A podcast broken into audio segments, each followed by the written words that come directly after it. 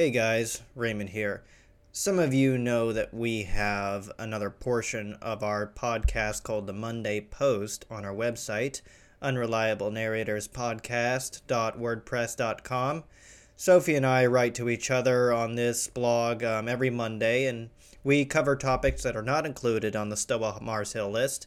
And um, what we're going to do now is we're actually going to be recording portions of those posts and posting them here on the podcast every Monday.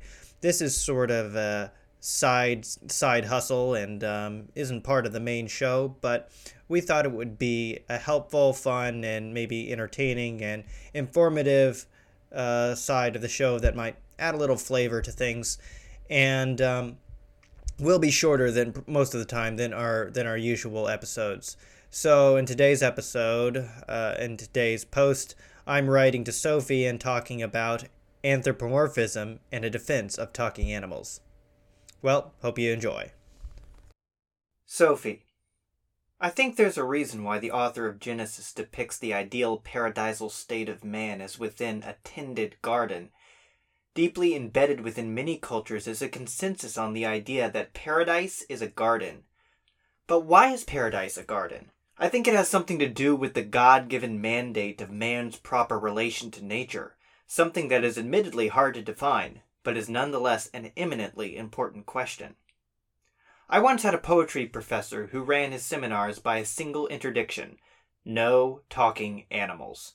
He encouraged us instead to produce more sophisticated poetry in the form of social critiques, by which he meant the relevant issues of today. It was not surprising, then, that my five page poem about talking rabbits was not received with much enthusiasm.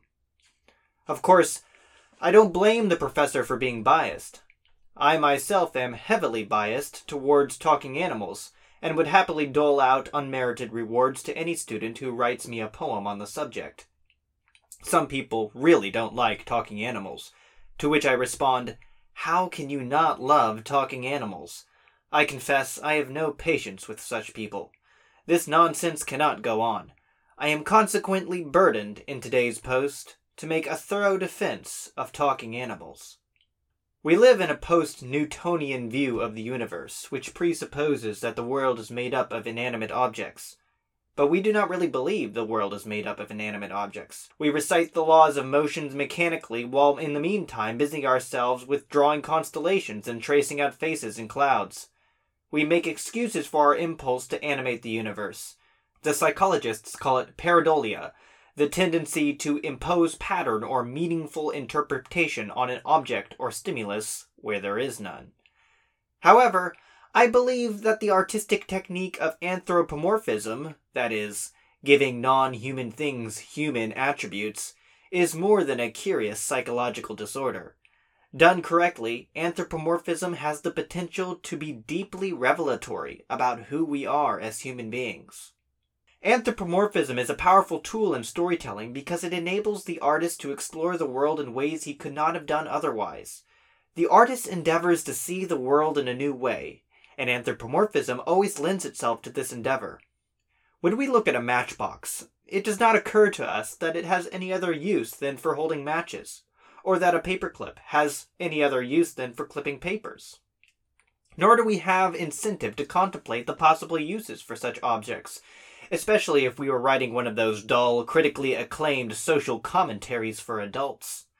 But if you are writing a story in which the protagonist is a mouse, it would seem the most natural thing in the world for him to sleep in a matchbox and use a paperclip as a coat hanger. In doing so, the artist of anthropomorphism achieves the goal of every artist to aid people in seeing the world in a new way. You don't really look at a matchbox until you have the thought that it might be a cozy thing to snuggle up inside. Picture a mouse sleeping in a matchbox, and it greatly deepens your appreciation for matchboxes. Talking animals also enables the artist to interact with nature in a manner that can only be achieved through imaginative literature of this kind. You may look at a bead of dew and say it is beautiful, but a poet is not going to be satisfied with merely pronouncing it beautiful and leaving it there. We must somehow taste it, touch it, become one with it. Wordsworth tried to do this, but I would argue that his results fell short of his aim. As he wrote, wrote in his poem, I wandered lonely as a cloud. For oft, when on my couch I lie, in vacant or in pensive mood, they flash upon that inward eye which is the bliss of solitude, and then my heart with pleasure fills, and dances with the daffodils. Some nature lovers may find this celebration of nature satisfying. I do not. You cannot be one with nature while you are lying on a couch in vacant or in pensive mood. Modern people tend to think that being connected with nature means nothing but rusticating in the pastoral English countryside with a good book. But if you really want to be part of nature, you cannot do it as a tourist. You must participate with her. It reveals much about the necessity of participation by the very fact that we personify nature by calling her a mother. How can we enter more deeply into this portrait of nature? Jack London well understood the participation with nature and made good use of his talents in classics like White Fang and The Call of the Wild, books I thoroughly enjoyed as a teenager. But London saw nature as an evolutionary Darwinian of the old school, and his paradigm compels him to retain what he supposes is his sense of realism. Long bodies of prose are dedicated to the internal thought life of Buck, sometimes with thoughts that seem so human that they are almost laughable. But it is only laughable because London pins the tale with such seriousness. I think his creative reserves would have opened like a floodgate if he had simply opened the mouths of the beasts and let them talk. In the most recent film adaptation, all the dogs are computer animated. Here are a couple examples from The Call of the Wild showing London at his best. And when, on the still cold nights, he pointed his nose at a star and howled long and wolf like, it was his ancestors dead and dust pointing nose at star and howling down through the centuries and through him. And his cadences were their cadences, the cadences which voiced their woe and what to them was the meaning of the stillness and the cold and dark.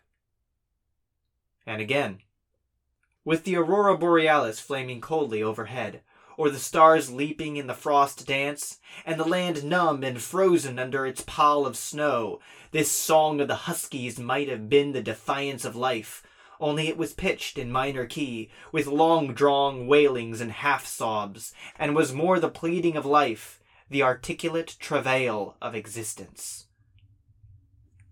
So, Wordsworth pitches the beauty of nature in the major key, and London pitches the cruelty of nature in the minor. Returning to the picture of a dewdrop, we see that there are many approaches to engaging with this image poetically, most of which I believe lack some fundamental quality. Wordsworth celebrates its beauty but has no use for it. He does not praise the dewdrop so much as he praises the mood it arouses in him from the comfort of his couch. London may find use for the dewdrop, but he destroys it in the process. He seizes the dewdrop in his fist, drinks the life out of it, and tramples it underfoot with a roar of triumph. Both London and Wordsworth reveal the fundamental problem of our relation to nature. Man has fallen. We have been exiled from Eden. I tend to prefer London to Wordsworth because he is more forthright about the pain of our separation. The long drawn wailings and half sobs of London's wolves bears more accurate kinship to the picture of nature given to us by St. Paul, for we know that the whole creation groaneth and travaileth in pain together until now. Romans 8.22. Although I differ from London on some scores, he is certainly more Pauline in his attitude towards nature than Wordsworth and his dancing with the daffodils. But neither writer accomplishes what can be accomplished more effectively through the literary device of talking animals. The anthropomorphist does not gush about nature from his couch like Wordsworth, or crush it under his thumb like London. Instead, he invokes the imagination and says, if a grasshopper had a morning toilette, it would probably consist of tugging on a blade of grass and splashing his head with the bead of dew that rolls off the tip. In doing so, the anthropomorphist gets the best of both worlds, so to speak. He has the liberty to celebrate the beauty of nature without destroying it, imbibe the animal with human qualities, and we get the imaginative portrait of a person united with nature who is not tainted by the effects of the fall. Another difficulty London faces with his own artistic constraints is that he must find ways to embellish the life of a wolf to make his story interesting. But grant your animals the gift of speech, and suddenly everything, no matter how mundane, becomes a piece of poetry. Take this passage from E.B. White's Charlotte's Web, where he describes the average day of the pig Wilbur. Breakfast at 6:30. Skim milk, crusts, middlings, bits of donuts, wheat cakes with drops of maple syrup sticking to them, potato skins, leftover custard p- pudding with raisin, raisins, and bits of shredded wheat. Breakfast would be finished at 7. From 7 to 8, Wilbur planned to have a talk with Templeton, the rat that lived under his trough. Talking with Templeton was not the most interesting occupation in the world, but it was better than nothing. From 8 to 9, Wilbur planned to take nap, a nap outdoors in the sun. From 9 to 11, he planned to dig a hole or trench, and possibly find something good to eat buried in the dirt. From 11 to 12, he planned to stand still and watch flies on the boards, watch bees in the clover, and watch swallows in the air. 12 o'clock, lunchtime, middlings, warm water, apple parings, meat gravy, carrot scrapings, meat scraps, stale hominy, and the wrapper off a package of cheese. Lunch would be over at 1. From 1 to 2, Wilbur planned to sleep. From two to three, he planned to scratch itchy places by rubbing against the fence. From three to four, he planned to stand perfectly still and think of what it was like to be alive, and to wait for Fern.